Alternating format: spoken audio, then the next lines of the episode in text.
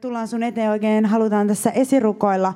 Isä, sitä kun me ollaan tällaisessa ajassa, missä, mistä Esko puhui, että sä annat meille sellaista vahvuutta ja sellaista selkärankaa seistä uskomme puolesta eri tilanteissa. Isä, mä pyydän sulta, että sä annat meille sellaista kykyä seistä ja halua seistä sun sanasi puolesta ja sun totuutesi puolesta. Ja Isä, me pyydän, että sä vahvistat meidän sisäistä ihmistä, että me ei horjuttaisi, jos meille tulee tilanteita, me ei kiellettäisi, vaan me seistäisi rohkeana ja vahvana eri tilanteissa. Me uskallettaisiin jakaa sun evankeliumme silloin, kun niitä tilanteita tulee. Isä, vyötä meidät voimalla tähän aikaan. Isä, me tiedetään, että aika on pimeä, mutta me tarvitaan sun voimaa. Me halutaan saada sulta voimaa. Me tiedetään, että itsessämme me emme pysty mihinkään. Itsessämme me emme pysty mihinkään. Mutta sulta tulee voimaa. Että me voidaan tällaisenkin pimeän ajan keskellä, me voidaan loistaa niin kuin tähdet. Isä, vahvista meitä. Me otetaan vastaan sulta nyt vahvistumista meidän sisimpäämme. Että me voitaisiin olla palavia loppuun asti. Ja että me voitaisiin kerätä aarteita taivaaseen, niin kuin Esko sanoi, aarteita taivaaseen, Isä. Oikein anna meidän tulevalla viikolla löytää sellainen asenne, että miten mä voin tällä viikolla kerätä aarteita. Aarteita sulle, Isä. Mitä mä voin tehdä sun valtakunnan tähden? Mitä mä voin tehdä, Isä? Isä, anna meille sellainen mieli, joka katsoo tulevaan. Katsoo, näkee tämän todellisuuden, mikä tässä on, mutta katsoo sen yli. Katsoo tulevaan. Ja saa voimaa jostain muualta kuin äh, energiajuomasta. Saa voimaa elämänsä jostain muusta. Saa voimaa, yliluonnollista voimaa. Saa yliluonnollista voimaa Jumala sinulta vaikeissa tilanteissa. Me otetaan vastaan yliluonnollista voimaa. Joo, Herra, me otetaan vastaan sulta voimaa. Yliluonnollista voimaa tähän aikaan. Että sä autat meitä pysy, pysymään lujina uskossa. Lujina ja vahvoina uskossa, Isä. Että meidän perheet, meidän perheet, me rukoillaan, Isä, otetaan hetki tässä rukoillaan meidän perheiden puolesta. Isä, me rukoillaan meidän perheiden puolesta ja kaikkien haastavien tilanteiden puolesta, joita me kohdataan. Isä, olkoon sun henkesi meidän perheiden yllä, meidän lasten yllä, meidän läheisten yllä. Isä, anna sun henkesi vaikuttaa meissä, vaikuttaa meissä, Isä, niin, että me voitaisiin johdattaa niitä, jotka on heikommilla uskossa, niin syvemmälle uskoon. Me voitaisiin itse pysyä vahvoina, vahvoina tässä uskossa. Me pyydetään, Isä, käytä meitä ja täytä meidät sun hengelle. Käytä meitä, Herra, tässä pimeässä ajassa olemaan sun valkeus. Sun valkeus kaikkialle, missä me kuljetaan. Jeesus, käytä meitä. Me oikein julistetaan kaikille vihollisen häirinnälle, joka yrittää tulla meidän mieleen. Me julistetaan Jeesuksen nimessä, että sen on väistyttävä meidän mielestä. Se saa estää meitä näkemästä taivaallisia. Estää meitä näkemästä taivaallisia. Me julistetaan Jeesuksen nimessä. Se ei estä meitä näkemästä taivaallisia. Me katsotaan taivaallisiin, iankaikkisiin, iankaikkisiin jumalallisiin, jumalallisiin asioihin Jeesuksen nimessä. Korelede shirelede se, darelede sirelede se, haamenede shi. Ja me voitte istu, voidaan lopettaa ja sanoa aamen tähän väliin ja me voidaan jatkaa kohta vielä rukousta. Se mitä mä jaan, niin se hyvin täydentää tätä, mitä Esko jo aloitti jakamaan. Mulla on ollut mielessä Rooma, äh, roomalaiskirjan neljäs luku. Ja tota, mä tässä on miettinyt sitä roomalaiskirjan neljästä lukua ja Abrahamia. Mua se on niin inspiroinut tällä viikolla, tämä Abra, Abraham. Abrahamin usko. Ja mitä mä haluan tässä nyt hetken tehdä, niin mä haluan inspiroida meidän uskoa ja sitä rukouksen henkeä. Ja sitä, että miten me, miten, miten me astutaan nyt joululomalle. Minkälaisessa hengessä me astutaan joululomalle. Me tiistaina tullaan rukoilemaan vielä, sitten meillä on joulujuhla ja sitten meillä on vielä yksi rukousilta. Mutta kuitenkin, että miten me astutaan, minkälaista, kun me saataan kohdata ikäviä tilanteita. Saataan kohdata sellaista ei alaspainavia tilanteita ja tällaisia, jos ei vaikka kun ei päästä herrahuoneeseen niin usein, niin saattaa tulla sellaista. Niin että miten me voidaan ottaa tarttua siihen Abrahamin uskoon. Siihen Abrahamin uskoon. Niin täällä sanotaan roomalaiskirja 4 ja 17. Niin kuin on kirjoitettu monien kansojen isäksi minä olen sinut asettanut sen Jumalan edessä, johon, minä, äh, johon hän uskoi ja joka tekee kuolleet eläviksi ja kutsuu olemattomat ikään kuin ne olisivat. Tämä on yksi raamatun voimallisimmista voittoraan paikoista. Miten päästään voittoon mistä tahansa ongelmatilanteesta. Jos sä pääset kosketuksiin tämän Jumalan kanssa, joka tekee kuolleet eläviksi ja kutsuu olemattomat ikään kuin ne olisivat. Jos sä pääset kosketuksiin tämän kanssa, niin sulla on aina avain jokaiseen lukittuun oveen. Vaikka se ei aukea sun tahdon ja aikataulun mukaan, mutta tässä on sellainen voimakas avain siihen. Ja mä luin sitten se Abraham, mitä tapahtui, niin tiedättekö, siellä sanotaan, että Terah lähti sieltä kohti Kaanaanin maata, mutta se pysähtyi Kaldean uurin. Eli Abraham oli vasta Jumalan kakkosvalinta. Se Terah oli ensimmäinen valinta. Ja ne sanoi, että Terah lähti sieltä ö, kuhtemaan, kulkemaan kohti Kaananimaata, mutta hän pysähtyi Kaldean uuriin ja jäi sinne ja kuoli siellä. Ja kun hän oli kuollut, niin Jumala puhui Abrahamille, että lähde sää nyt. Ja tiedätkö, mä ajattelen tätä, että se on niin totta. Kun me lähdetään uskossa vaeltaan, niin on joita ihmisiä, jotka lähti meidän kanssa samalla tahilla, mutta ne jäi Kaldean uuriin. Ja me haluttiin mennä eteenpäin. Ja aina tulee olemaan ihmisiä, jotka haluaa, ja ne saattaa olla meidän oppi-isiä, oppi-äitejä, sellaisia rinnalla kulkijoita, jotka auttoi meidät siinä uskossa alkutaipaleelle. Mutta meidän täytyy tehdä se päätös, että mitä me halutaan. Jokaisen täytyy itse tehdä päätös, mitä minä haluan elämältä. Haluanko minä jäädä siihen kaldean uuriin, siihen traditioon ja tapaan, ja että nyt ollaan saavutettu tämä asema ja mä aion tässä seistä loppuelämäni. Vai onko mulla jatkuva odotuksen ja eteenpäin meno enki, että mä tuun menee luvattuun maahan, mä aion mennä luvattuun maahan. Mä en anna minkään sen vanha, että mä oikein ravistelen sen kaldean uurin hengen pois mun yltäni, että mä en aio jäädä siihen vanhaan. Mä en aio antaa kenenkään ihmisen tekee mitä valintoja tahansa, estää minua menemästä luvattuun maahan. Koska kukaan ihminen ei voi sitä tehdä, jos sä päätät, että sä haluat mennä sinne. Abrahamillakin oli se terä ja se isä oli ja, se, ja se, sen täytyy kuolla. Abrahamin piti ravistella se kaldean uur yltään pois ja lähteä eteenpäin.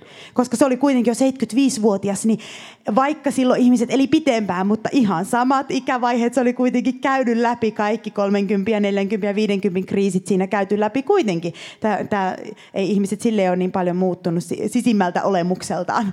Että ihan samanlaisia tunteita ja juttuja mennyt ja silti se päätti lähteä. Silti se päätti ravistella sen. Se olisi voinut aivan hyvin ajatella, että no mä aion näin vanha, että no mä jään tänne. En mä nyt lähde enää mihinkään uuteen, että mä jään tänne näin, mutta se lähti ja ravisteli sen kaldean uurin pois sun päältä. Tiedättekö, meidän kaikkien täytyy se tehdä. Jos me halutaan päästä eteenpäin uskossa, meidän on pakko ravistella se vanha meidän yltä pois. Ja sitten kukaan muu ei voi ravistella kenenkään meidän puolesta sitä vanhaa, vaan se on itse ravisteltava pois. Ja valittava, että mitä minä haluan mun elämältä. Haluanko mä päästä luvattumaan? Haluanko mä päästä tarttumaan Jumalan lupauksiin? Haluanko mä nähdä asioita toteutuvan? Ja tässä sanotaan, että silloin pitää uskoa tähän Jumalan, joka tekee kuolleet eläviksi ja kutsuu olemattomat ikään kuin ne olisivat. Ja tämä, tämä, tämä raamatun paikka, tämä raamatun paikka, ää, mä haluan, että se oikein uppoo meihin, että, että jos on kuollut tilanne, niin Jumala kutsuu, tekee kuolleet eläviksi ja kutsuu olemattomat niin kuin ne olisivat. Hänellä on se voima. Ja jos me päästään siihen ää, kiinni, tämä, että, niin kun, että hän oppii kuolleiden ylösnousemuksesta. Musta se on niin ihana, koska se on perusraamatun oppi. Oppi kuolleiden ylösnousemuksesta. Ja se ei tarkoita sitä, että kerran kun sä kuolet, menet taivaaseen ainoastaan, vaan se tarkoittaa tätä päivää. Että jos sulla on kuolema tilanne, niin oppi kuolleiden ylösnousemuksesta pätee siihen tilanteeseen. Että siinä tilanteessa sä alat julistaa elämää. Niin mä tein, kun mä olin masentunut. Mä menin peiliin eteen ja sanoin, että Jumala tulee kohtaan sua väkevästi. Jumala tulee tekemään susta äänen. Ja mä en uskaltanut hyvä mikkiin tarttua, eikä mitään tehdä. Mutta mä puhuin sinne mun peilikuolle ja sitten mä itkin, kun musta tuntui siltä, että ei tapahtunut mitään. Sitten mä taas julistin, että Jumala tulee kohtaa sua väkevästi. Jumala tulee kohtaa sua väkevästi. Mä kutsun olemattomia ikään kuin ne olisivat. Mä kutsun olemattomia ikään kuin ne olisivat. Ja mä julistin päivä toisensa jälkeen viikko toisensa jälkeen sitä. Ja sitten Jumala teki sen läpimurron, mutta kyllä sillä omalla olemattomien kutsumisella oli merkitystä kyllä sillä oli merkitystä. Että en mä silleen niin kuin ihan passiivisesta tämmöisestä tilasta, että vaan kyllä siellä oli se, kyllä siellä oli se, että mä olin, mulla oli jano ja mä julistin sitä, että minä pääsen sinne luvattuun maahan. En mä tiedä miten, enkä mä tiedä milloin. Siinä voi mennä 20 vuottakin vielä, mutta minä julistan silti. Ja mä tein, otin se asennevalinnan, että mä julistan silti julistan silti sitä, koska mä uskoin tämän raamatun paikan, että joka tekee kuolleet eläviksi ja kutsuu olemattomat ikään kuin ne olisivat. Ja tämä niin kuin ymmärrät, ymmärretään erilaisia tilanteita, kun me katsotaan vaikka, meillä on joku sukulainen ja se on ihan pattitilanteessa, tai joku ystävä, joka on pattitilanteessa, et tiedä mitä tehdä. Niin meidän luonnollinen tunne olisi sille niin kuin vaan, että en mä tiedä mitä tässä tehdään. Nyt ei, ei ole mitään vastausta, mutta tartu silloin tähän raamatun paikkaan. Tekee kuolleet eläviksi ja kutsuu olemattomat ikään kuin olisi. Niin puhu se ylle, että tämä sukulainen tulee heräämään henkiin hengellisesti. Tämä sukulainen tulee olen palaava uskossa. Ja julista sitä, niin silloin sä pääset Abrahamin uskoon käsiksi, koska niin hän teki. Hän lähti, että minä lähden luvattumaan. Ei mitään väliä, jää kaupunki tuonne hiekkaa vaan edessä. En tiedä mihin mennään ja vaimollakaan ei ole lasta ja me kaistaan tänne ja siitä lähtee joukkoja. Loot onneksi tulee perässä ja joitain muita joitain muita tulee, sitten ne lähti sinne. Lähti sinne luvattu maahan ää, ja ää, menivät, lähtivät eteenpäin sitä, kohti sitä Jumalan lupausta. Sitten se jatkuu, että Abraham toivoi, vaikka ei toivoa ollut. Eli tiedättekö, no jos se jatkuu, hän uskoi tulevansa monen kansan isäksi tämän sanan mukaisesti, niin paljon on sinulle jälkeläisiä oleva. Ja tiedättekö, Abraham ei perustanut uskoa mihinkään näkyvään. Ei mihinkään. Sen takia me ei voida yhteenkään ihmeeseen ja merkkiin. Ei yhteenkään epäonnistumisen. Ei yhteenkään onnistumisen. Ei yhteenkään mitään, mitä meidän ympärillä tapahtuu. Me ei voida perustaa sitä uskoamme mihinkään muun kuin Jumalaa, joka on maailmassa, näkymättömässä maailmassa ja hänen sanansa. Vain hänen lupauksiinsa. Vain siihen. Ei mihinkään näkyvä. Siis vaikka sun kautta tapahtuisi kymmeniä ihmeitä ja merkkejä, ne voi hetkessä loppua. Tai siis sun kautta ei tapahdu yhtään mitään. Mutta silti usko, uskossa pitää pitää kiinni. Abrahamin uskossa. Ja uskosta pitää kiinni, vaikka tapahtuisi mitä. Niin se on se Abrahamin usko. Abraham toivoi, vaikka toivoa ei ollut.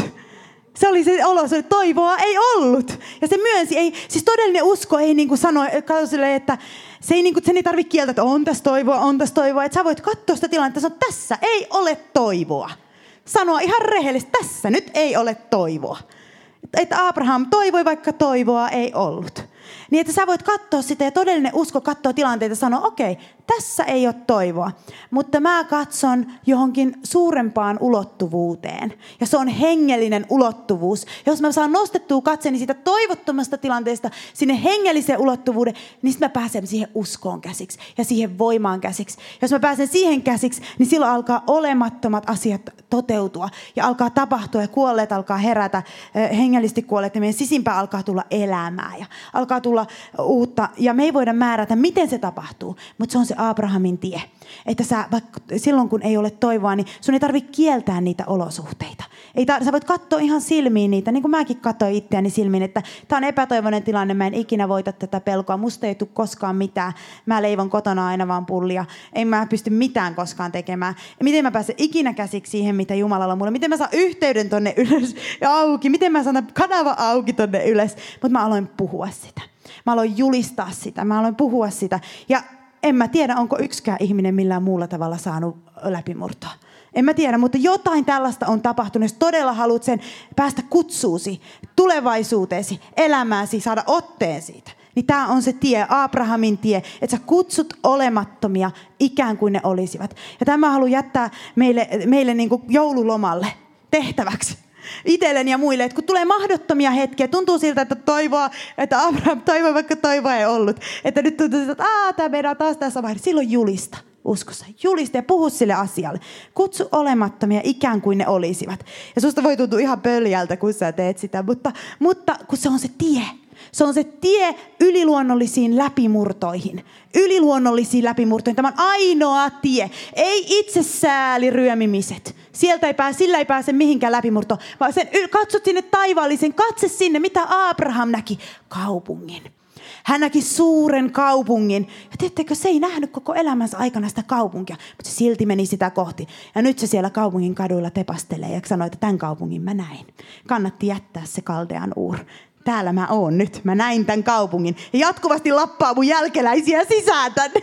Jatkuvalla rytinällä tulee tuolta, koska mehän ollaan Abrahamin jälkeläisiä, jos me ollaan sen saman uskon tien kulkijoita. Ja tiedätkö, joskus tulee, Abrahamilla oli huippuhetki elämässä se, kun Iisak syntyi. Se oli niin kuin se, vau mikä hetki, vau mikä huippuhetki. Kaikki tämä kulminoitu monen kymmenen vuoden odotus. Mutta oli siinä vuosia, jolla ei ollut vauhetkeä. Loot hän se oli ainoa niin kuin sellainen konkreettinen perillinen ehkä Loot siinä, että Loot voisi ehkä tulla täksi perillisi. Loot hävisi siitä ja tällä tavalla. Sitten, no Ismael sentään saatiin, mutta kun Saaraa piti kutsua, Saaraa pitää kutsua ruhtinattareksi, niin Abraham sitten esitteli mulle, että tässä on niin kuin Abraham kansanpaljouksien isä.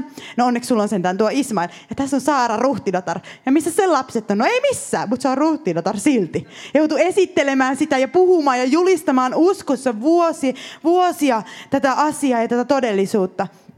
Ja, ja, tota, ja tällä tavalla kulkemaan sitä kutsumaan olemattomia ikään kuin ne olisivat. Ties vaikka mekin voitaisiin joskus vaikka muuttaa nimemme, nimemme joskus, joskus sellaiseksi, joka, joka julistaisi jotain, julistaisi jotain. Tai anna vaikka kodille nimeksi, että pelastuksen talo. Jos ei kukaan ole pelastunut siellä pitkään niin julistettavan pelastuksen talo. Minä julistettavan pelastuksen talo tai toivon talo tai jotain sellaista, mikä julistaa sitä, että mä en katso näkyvään, koska usko ei voi perustua näkyvään, mihinkään näkyvään. Ei voi mihinkään näkyvään perustua. Uskon pitää nähdä sinne sinne näkymättömään maailmaan. Sen pitää nähdä niin kuin Abraham näki. Sen pitää nähdä jotain siellä. Että siellä on jotain, minkä tähden mun kannattaa pitää kiinni tästä uskosta. Minkä tähden mun kannattaa äh, tehdä tätä minkä tähden mun kannattaa seistä, minkä tähden ylipäätänsä kannattaa tulla kuuntelemaan sanaa, minkä tähden kannattaa lähteä, e, ei kannata mennä tämän maailman ajan hengen alle, minkä tähden kannattaa taistella päästäkseen yläpuolelle. Koska se on joka päiväistä taistelua, jos sä haluat päästä Abrahamin uskon kiinni, koska sitä vastaan hyökätään. Eikö olekin? Se on taistelua, että sä pääsit tähän kiinni. Se on siis taistelua tässä, kun mä puhunkin, niin mä isken sitä. Sitä, mikä yrittää tulla, ei kenenkään yksilön vika, vaan se henki, joka tässä maailmassa on. Että katso näkyvään. Anna sen mä määritellä kaikki, mitä sun elämässä on todellista. Ja näkyvä ei määrittele kaikkea, vaan näkymätön valtakunta itse asiassa määrittelee paljon enemmän kuin me tajutaan. Näkymätön määrittelee me jopa meidän ihmissuhteissa, mitä tapahtuu. Näkymätön maailma määrittelee, miten meidän työpaikalla menee asiat. Koska siellä näkymätön maailma ohjaa ihmisten asioita ja tällaisia, varsinkin jos on uskomattomien keskellä, niin e, esimerkiksi mä en muista sanoiksi, mutta Rebekka joutui yhteen tilanteeseen, mä en tiedä, että haluatko, no mä kerron sille vähän epämääräisesti, mutta se joutui yhteen tilanteeseen, jossa oli paljon uskomattomia keskellä, niin se oli 20 minuuttia siinä tilassa. Ja se, se oli ihan omituista, 20 minuuttia ehkä. Ja se joutui jo siinä haastetuksi, että uskotko se Jeesukseen. Se, siis 20 minuutin sisällä tuli semmoinen konflikti valkeuden ja pimeyden välillä siinä, että se joutui julkisesti tunnustaa, että Jeesus muu Herra kuin kaikki muut tota, uh, uh, oli erilaisia, mutta se tunnusti. Sanoit, että eihän voinut muuta kuin tunnustaa, että Jeesus on Herra. Mutta siis se pimeyden ja valkeuden välinen konflikti tulee niin voimakkaaksi tällaisissa tilanteissa välillä, kun me mennään. Ja silloin meidän pitää tietää, että, että me nähdään näkymättömän maailma. Muuten me mennään tälleen, että en mä uskalla tehdä mitään, en mä uskalla seistä tämän uskon puolesta, en mä uskalla sanoa mitään. Meidän pitää nähdä näkymättömän maailman. Että taistelu ei ole ihmisten välillä. Joo, mutta tota, että siis pienet lapsetkin joutuu tilanteisiin, jossa ette, saattaa, saattaa mennä vain hetki ja se taistelu tulee niin kuumaksi, se Jumala valkeuden ja pimeyden välillä. Mutta se, mitä mä haluan meitä inspiroida nyt, että kun me tajutaan tämä, että on näkymätön maailma, joka ohjaa näkyvä maailma, niin sitten tulee kehin rukous. Että, että rukous yleensä ajatellaan sillä tavalla, että okei, mä en osaa soittaa, mä en osaa tehdä tätä, mä en osaa tehdä tätä, mä en osaa tehdä tätä. No onneksi mä voin sentään rukoilla. Ja sitten saattaa olla, että pastorikin ajattelee ja tälleen, niin kuin, jos mietitään, että mitä tehtävää, no annetaan sille rukoustehtävä, kun se ei voi tehdä paljon harmia siellä. Se rukoilee siellä, että annetaan sille rukoustehtävä. Ei meillä ajatella niin, mutta voi olla helposti ajatella se asenne, mitä rukousta kohtaan, että se on jämä homma. Eikö olekin tässä ajassa semmoinen asenne, että se on vähän niin kuin jämä homma. Että tehdään sitä sitten, jos ei mitään muuta voida tehdä, niin rukoillaan sitten. Se on niin kuin viimeinen, että kaikille, ja nyt viimeiseksi muuta keinoa ei ole kuin rukoilla. Se on niin kuin tämä asenne. Ja meillä pitää tapahtua ihan asennemuutos, koska Jumalan valtakunnassa asiat menee ihan päivästä. Jumalan valtakunnassa rukoilijat on eturintaman ihmisiä. Kenraaleja, komentajia, niitä, jotka määrittelee taistelun kulun Rukoilijat on Jumalan maailmassa niitä, jotka on siellä kaikista korkeampi arvoisissa tehtävissä rukoilijat, esirukoilijat. Ne on niitä, jotka seisoo siellä joukkojen edellä. Ne on niitä, jotka määrittelee sen sodan todellisen kulun. Ne on niitä, jotka hengen maailmassa kutsuu olemattomat ikään kuin ne olisivat. Ne on niitä, jotka Jumala laittaa sinne, niin kuin puhuttiin, Eskokin puhui tästä, että taivaassa on vähän erilainen arvoasteikko. Niin tällä, tällä tavalla myös, mitä me tehdään täällä maailmassa, niin esirukoilijat on siellä aivan top priority. So he on siellä top people. Ne on siellä eturintamassa. He on siellä niitä, jotka määrittelee asioita hengen maailmassa rukoustensa kautta. Ja tämä on se todellisuus, se ei ole todellakaan mikään jämä homma vaan se on homma niille, ei heikkohermosille. Ei sellaisille, jotka ei halua oikeasti Jumalan valtakuntaa rakastaa, vaan se on niille, jotka oikeasti rakastaa Jumalaa. Rakastaa Jumalaa. Se ei ole sellaisille, jotka on vähän tällainen, että mä teen nyt tätä ja nyt mä teen tätä, en mä tiedä huvittaako mä tätä ja mä en oikein tiedä, onko mä uskossakaan ja näin mä näin näin. Vaan se on niille, jotka todella rakastaa Jumalaa ja haluaa vaikuttaa asioihin hengen maailmassa ja maan kohdalla. Niin niille on se asema, koska Jumala, tämä on Jumalan valtakunnan todellisuus, mitä me no monesti ei tajuta, että esirukoilijat ja rukoilijat on niitä, jotka määrää sen sodan kulun. Ne on niitä, jotka on siellä ykkösdivisioonassa, jotka laitetaan ensimmäisenä hommiin. Ne on niitä, jotka määrittelee sen, mitä tulee tapahtumaan tämän kansan ja tämän kaupungin kohdalla, niin esirukoilijat. On niitä, jotka määrää sen, jos vaikka Venäjä meinaa hyökätä Suomeen, niin esirukoilijat on ne, jotka määrää sen, että hyökkäys, onnistuuko se vai ei. Ne on niitä, jotka menee hengen maailmasta hengen maailmaan, sinne ja alkaa sotia saatana valtoja vastaan ja määrätä, että mitä tulee tapahtumaan tulevaisuudessa tämän maan kohdalla. Esirukoilijat on niitä, jotka tekee tämän. Ja sen takia se ei ole todellakaan mikään jämä homma, eikä heikko sille, eikä sellaisille, joiden sydän on vain puoliksi Kristuksen oma. Vaan se on niille, jotka todella haluaa nähdä todellisia läpimurtoja. Ja, ja mä ainakin, niin kuin, jos Herra antaisi sen voimakkaan esirukouksen hengen ilmestyksen tästä, niin, mua aina on inspiroinut Reese Howellin tarina. Se on siinä Walesin herätyksen aikoihin. Hän tuli usko vähän ennen 1900-luvun alkua. M- mutta hän oli tämmöinen esirukoilija. Ja hän perusti rukouskeskuksen tuonne äh, Walesiin, se oli. No Englantiin kuitenkin. Ja tämä rukouskeskus oli merkittävä, ehkä tärkein esirukoille toinen maailmansota loppu. He rukoili siellä yötä päivää äh, sen äh, natsihallinnon murtumisen puolesta. He rukoili siellä, he pommitti taivasta. Se on ihan kristillisessä, niin kuin, äh, tällaisessa, mikä tämä on historiaa, niin tunnistettu, että heillä oli merkittävä rooli sen koko maailmansodan loppumisen kannalta. Heidän rukouksensa yötä päivää pommitti, että Venäjä, tuo, tuo, Saksa ei tule Englantiin. Että se ei pääse sinne samasta asemaan. Esirukoilijat on näitä. Ja tämä on Jumalan maailman todellisuus. Ja mä haluan oikein avata vähän sitä ikkunaa sinne, että me saadaan perspektiiviä siihen, että minkä tähden me täällä rukoillaan niin paljon. Minkä takia me mennään kestävästi. Miksi me rukoillaan vuosi toisensa jälkeen, miksi me rukoillaan. Ja miksi Pirjo ja Esko haluaa erityisesti nyt tällaista sotarukousta tuoda. Että me pommitaan taivasta, koska me tiedetään, että se on ainoa keino saada demonisia voimia ja valtoja alas. Niin, että alkaa näkyvään maailmaan tulla ne läpimurrot, joita me halutaan nähdä. Ei ole mitään muuta keinoa. Ei ole mitään muuta keinoa, jos me halutaan todellisia maailma, tätä maata ravistelevia juttuja.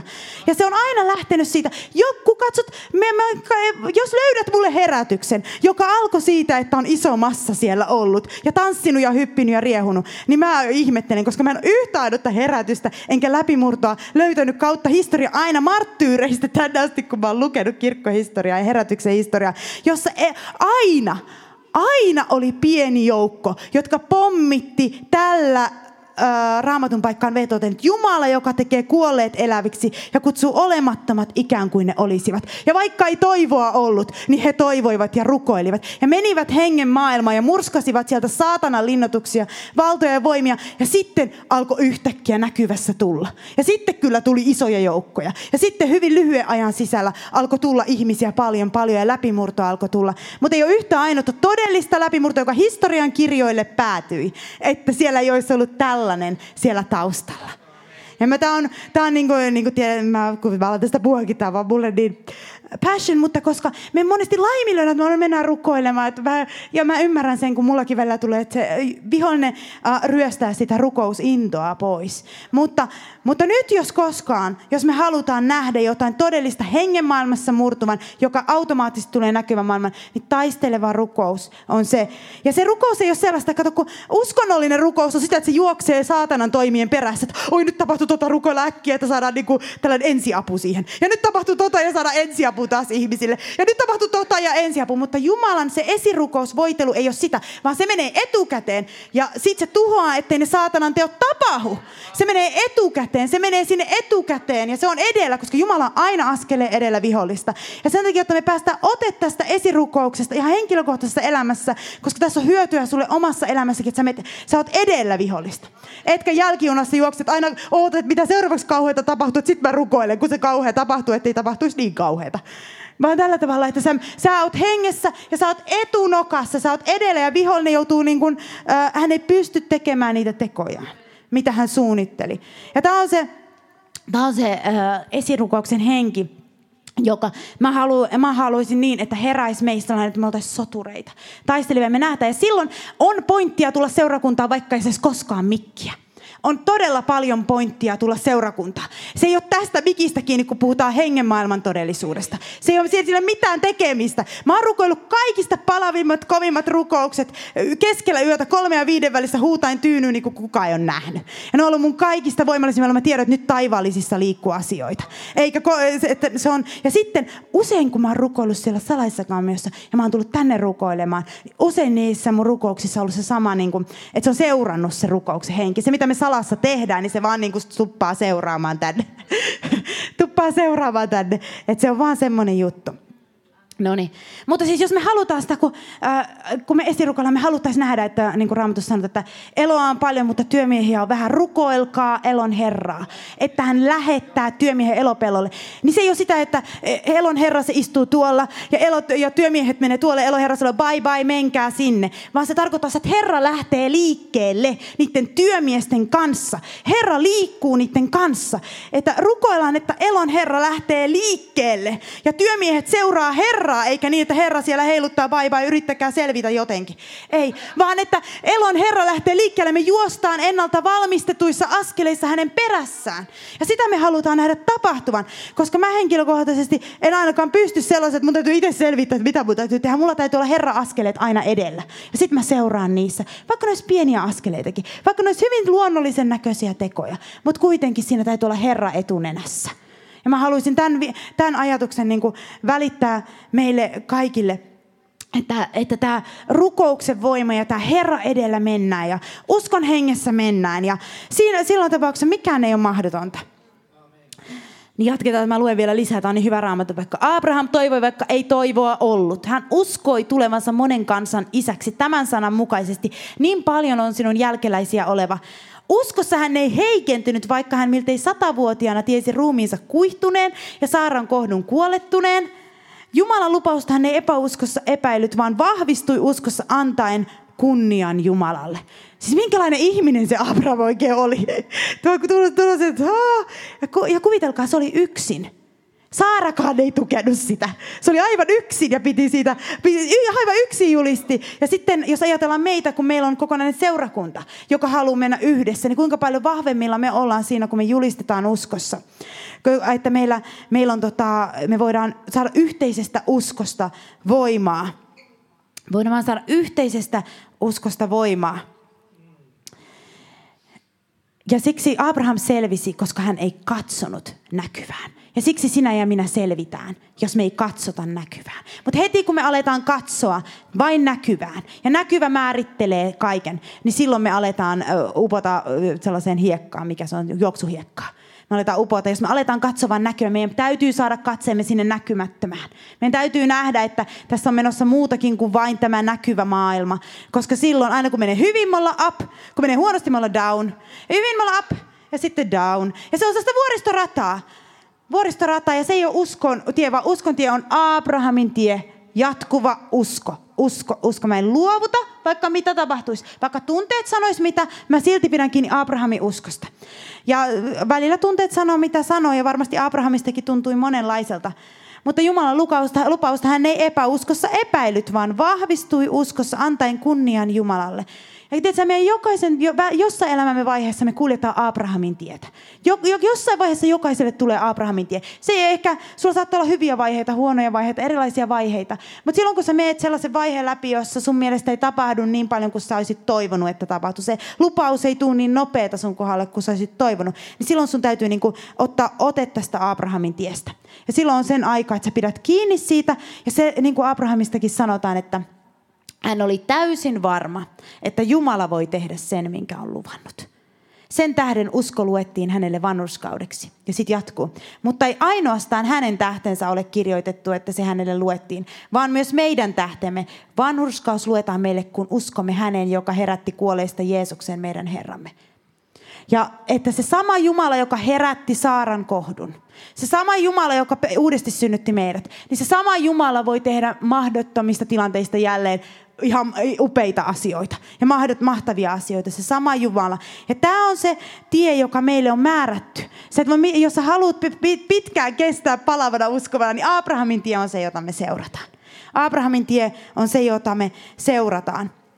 Sen takia tämä rukous, ja tämä rukous ja tämä kestävä rukous, että kun me esirukoilijana rukoillaan tämän maankin puolesta, herätyksen puolesta, taas me rukoillaan herätyksen puolesta. Eikö me viime viikolla just rukoiltu? Eikö me sitä edellisellä just rukoiltu? Eikö me ole kymmenen vuotta jo rukoiltu herätyksen puolesta? Niin tiedättekö, esimerkki tuosta, mikä se on se Walesin herättäjä, se mm, nuori, Ed, äh, ei, se oli tuo Evan Roberts, niin Evan Roberts Walesissa.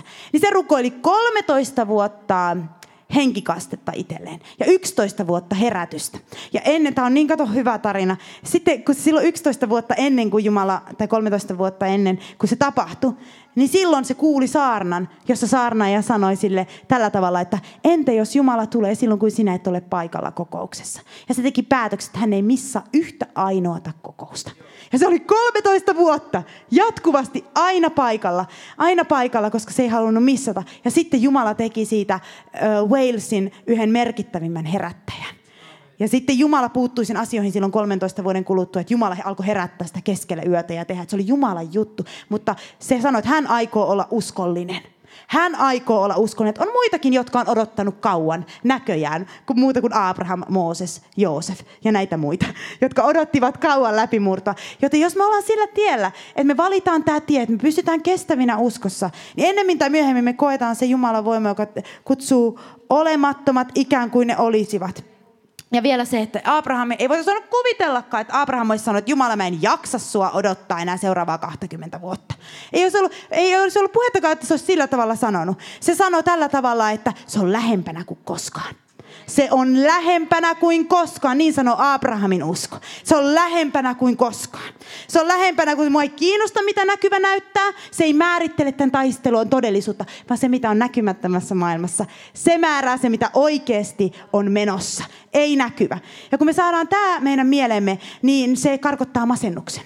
Se karkottaa kaikenlaisen sellaisen masentava olon. Kun me saadaan tästä Abrahamin uskostakin, että näkymätön maailma määrää sen ja mä tähtään sinne mun rukouksissa ja mä en katso näkyvään. Koska näkyvään katsominen lannistaa uskohengessä, joka haluaa uskohengessä olla, niin menevä uskomaan, koska aina on taisteluja ja vääntöjä ja kaikkea. Ja tällä tavalla, tällä, tällä tavalla ja, ja me voidaan tarttua tähän Abrahamin uskoon pitää tästä kiinni, toivoa vaikka ei toivoa olisi, julistaa olemattomille ikään kuin ne olisivat.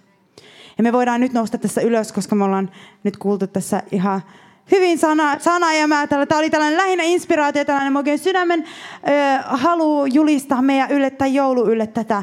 Erityisesti sitä, että me voitaisiin olla uskon hengessä, että ei ole, ei ole mi, omissa tilanteissa ja missä tahansa, niin ei ole mikään loppu, vaan tämä on vaan olla lähempänä kuin koskaan. Olla lähempänä, niin Abraham, jos hän seisoisi tässä nyt satavuotiaana, ja se olisi, minä olen lähempänä kuin koskaan. Minä olen lähempänä kuin koskaan sitä läpimurtoa. Koska mä oon pysynyt, mä en ole muuttanut mieltäni, mä oon edelleen menossa samaan suuntaan. Mä oon lähempänä kuin koskaan. Ja me voidaan toisiamme rohkaista.